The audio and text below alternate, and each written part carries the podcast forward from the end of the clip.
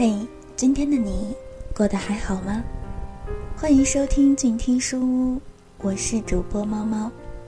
今天猫猫将和大家分享一本新书《信仰与观看：哥特式大教堂艺术》，作者是罗兰·雷希特，由马月希译，李军审教，北京大学出版社出版。如果你想看到完本，可以关注微信公众账号“静听有声工作室”，点击书屋微店菜单进行购买。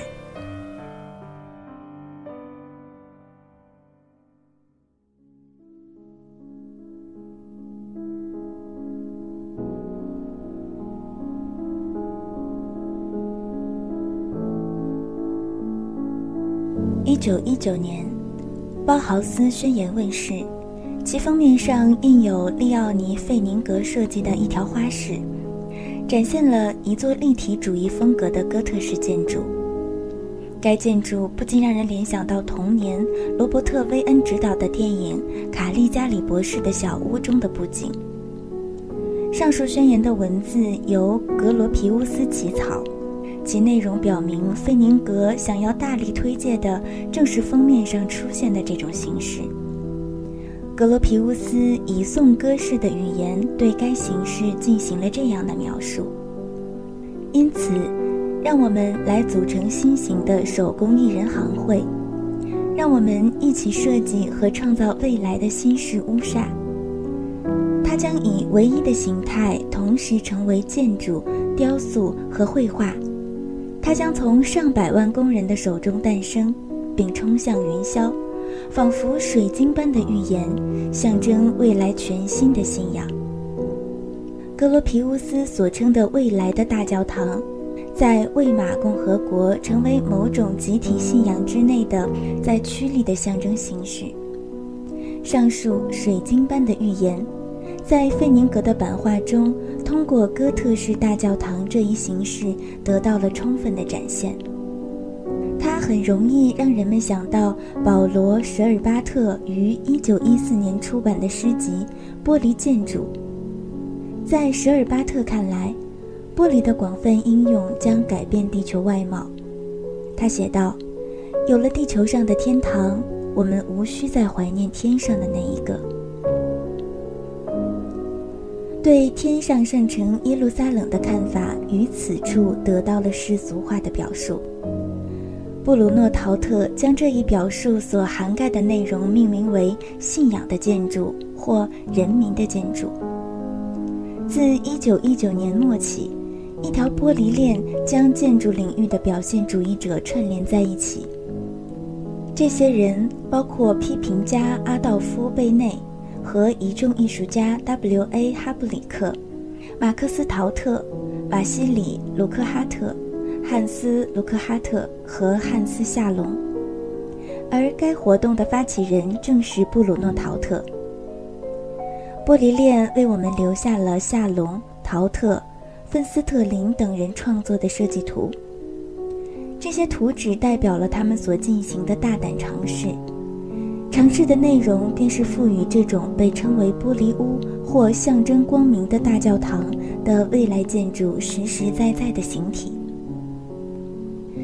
一九二九年，密斯·凡·德罗设计了巴塞罗那世博会德国展馆，并由此创造了二十世纪上半叶当之无愧的伟大杰作。这座临时性建筑是少有的能令二十世纪引以为傲的作品。正因为它的出现，这个世纪才有资格与历史上伟大时代相媲美。密斯出色地运用了玻璃幕墙这种元素，其突出的反射效果在展馆门前水池的配合下，构成了此建筑仅有的装饰元素。这位德国建筑师所倡导的对光线的处理方式，与一战前后人们高调赋予玻璃的象征功能不无关联，而有所不同的是。密斯去除了玻璃所有的表现和移情价值。哥特式建筑显然影响了密斯艺术感觉的形成。这名在亚琛长大的建筑师，不仅像他自己所强调的那样，被该城市的建筑所感染，更为亚琛大教堂的内殿所折服。此殿建于14世纪，是在原有的加洛林八角形教堂的基础上扩建而成的。其自身结构和所使用的幕墙受到了巴黎圣礼拜堂的启发。出现在巴塞罗那世博会上的幕墙之后，又被密斯应用在了其他建筑中。最成功的一个例子，当属在1950至1956年间于芝加哥建造的伊利诺伊技术学院的皇冠大厅。电影使哥特式建筑在民间获得了意想不到的成功。它被著名影片《卡利加里博士的小屋》的布景师赫尔曼·瓦尔姆、瓦尔特·勒里格和瓦尔特·莱曼当作模型来使用。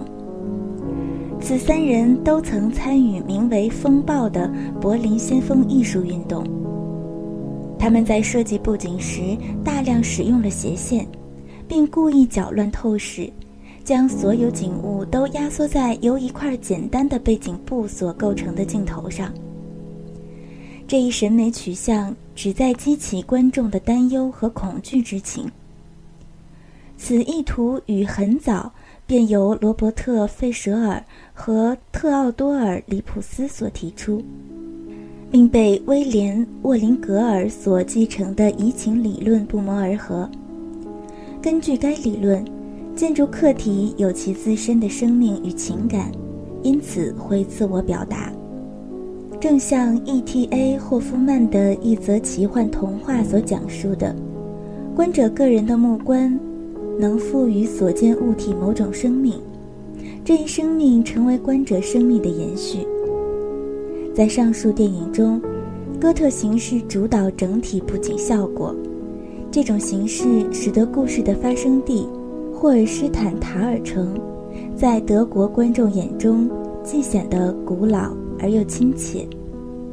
在此环境下，变形所产生的效果也更具冲击力。哥特城市在当时被看作最适合接受变形处理的布景，因为在人们看来，哥特式艺术所做的是用建筑语言来表达潜藏于一切材料中的力的相互作用。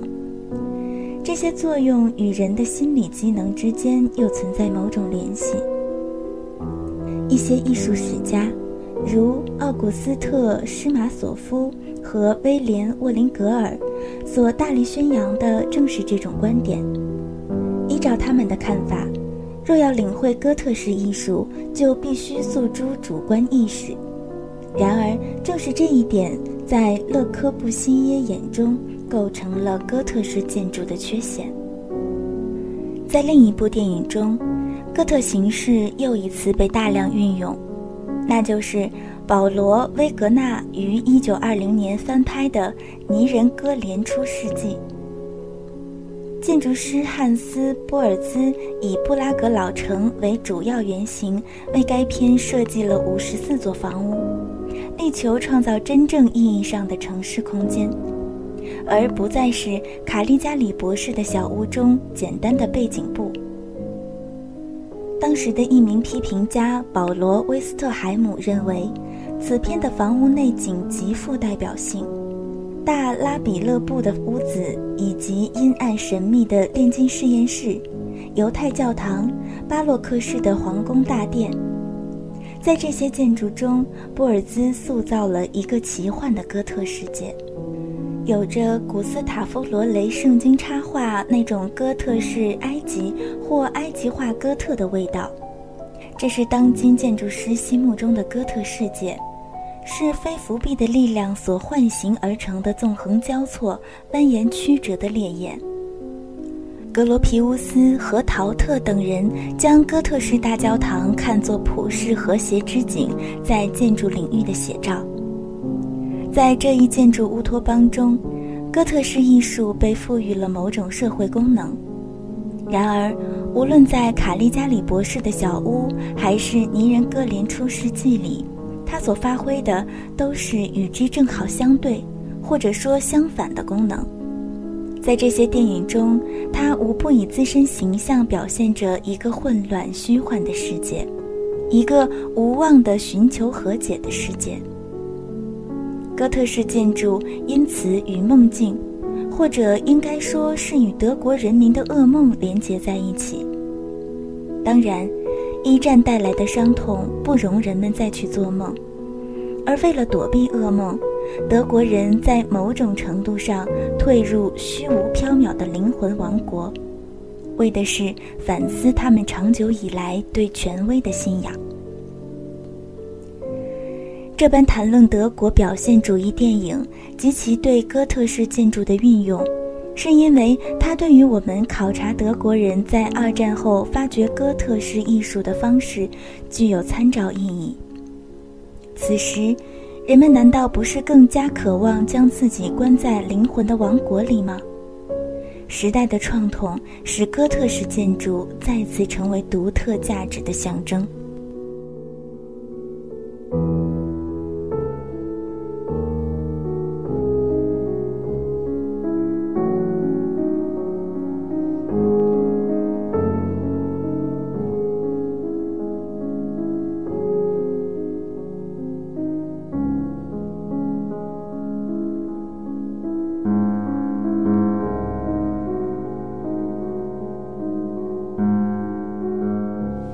静听书屋就为您分享到这儿，我是主播猫猫，更多精彩欢迎搜索新浪微博“帕拉猫小姐 ”，P A L A 猫小姐，我们下期见。读书是我们了解世界的方法，也是我们每天最好的娱乐。每读一本书都是一次修行。静听书屋。陪你在每一段向往阅读的路上。